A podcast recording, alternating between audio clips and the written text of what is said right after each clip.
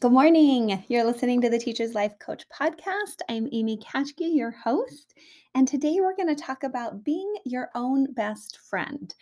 I had an opportunity to discuss um, some things with an educator last week at school. We were in the staff meeting, me and a teacher friend and the principal, and she was talking about how she loves when a particular sub subs for her because when that sub subs for her, she says she always leaves the nicest comments and she always tells me um, that I'm such an organized teacher and that I do such a good job with my systems that I make it so easy for her. And she goes, I just love when she comes to teach because I feel so good.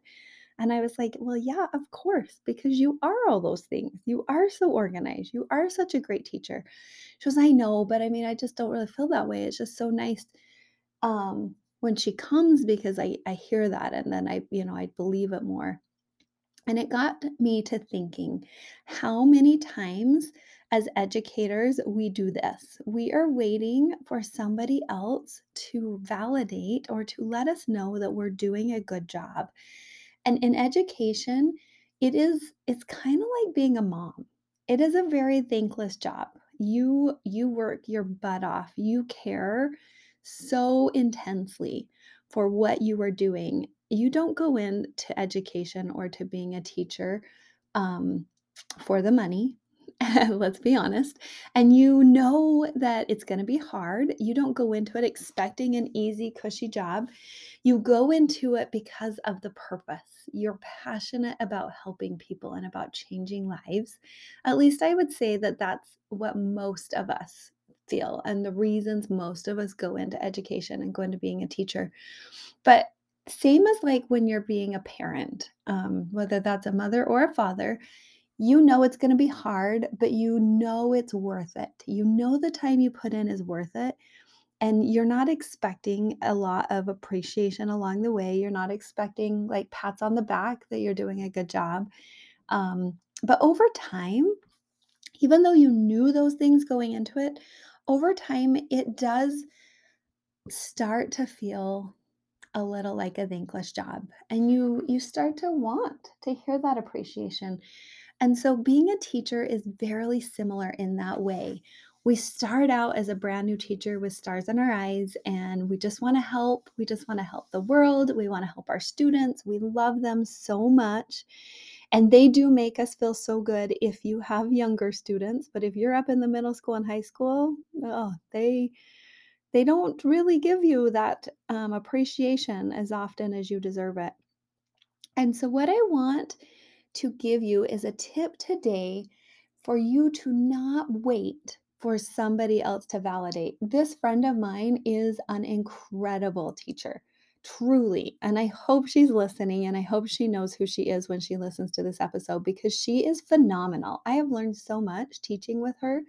She is one of those teachers that's really good with being firm but loving She's really good at teaching um, and being hitting all the standards, but also being really fun for the kids. She's good with her communication with staff and with parents. I mean, she really is just an all around really great teacher. But she only uses a sub once every few months. She does not get a sub very often. And so if she's waiting for a sub to write some good notes to help her know of all these strengths she has and what a good job she's doing, then that's going to be a long time of waiting and not very often of her bucket getting filled up. Now, I'm not saying there's not other people in the building that don't fill your bucket up, and that is good and right. But don't wait for somebody else to validate the good work you're doing. So, what I want you to do is, I want you to be your own best friend. Here's what I mean by that. If your friend if you have a best friend, that person is going to be building you up. If you say, Oh, I, I just, I don't know if this looks good on me, they're like, No, it looks so great. It looks so amazing on you. If you're feeling a little down, they're like, Hey, remember how awesome you are. Remember this. And our best friend is the one person in our life that has our back and they're giving us compliments and they're praising us and they are honest in their feedback And so we know we can trust their opinion. We know that they're going to be honest. And if they tell us we're doing a good job, then we know we can trust that. That's what I want you to do for yourself.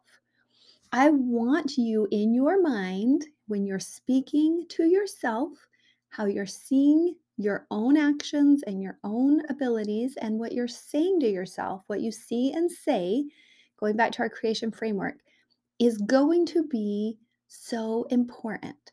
So, see and say things like your best friend would. See the good things that you're doing.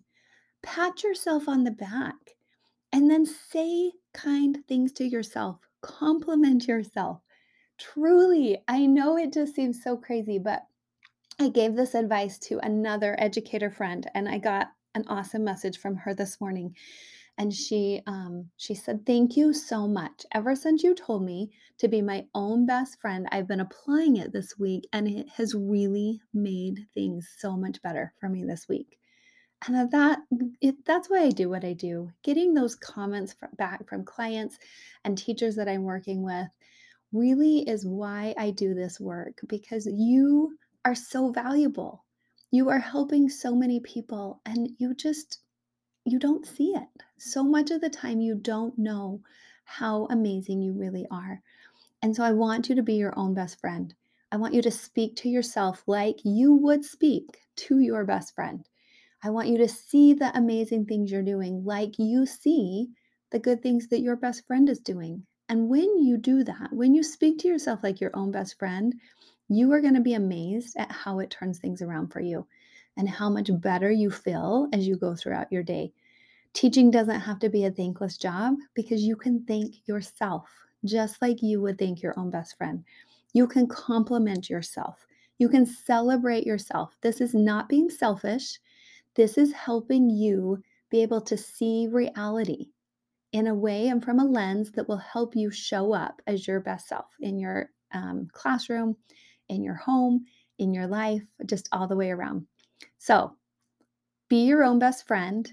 Speak to yourself the way you would speak to your best friend and see the good things you're doing the way you would see what other people, your friends, are doing. And watch how things change just by showing up and being your own best friend.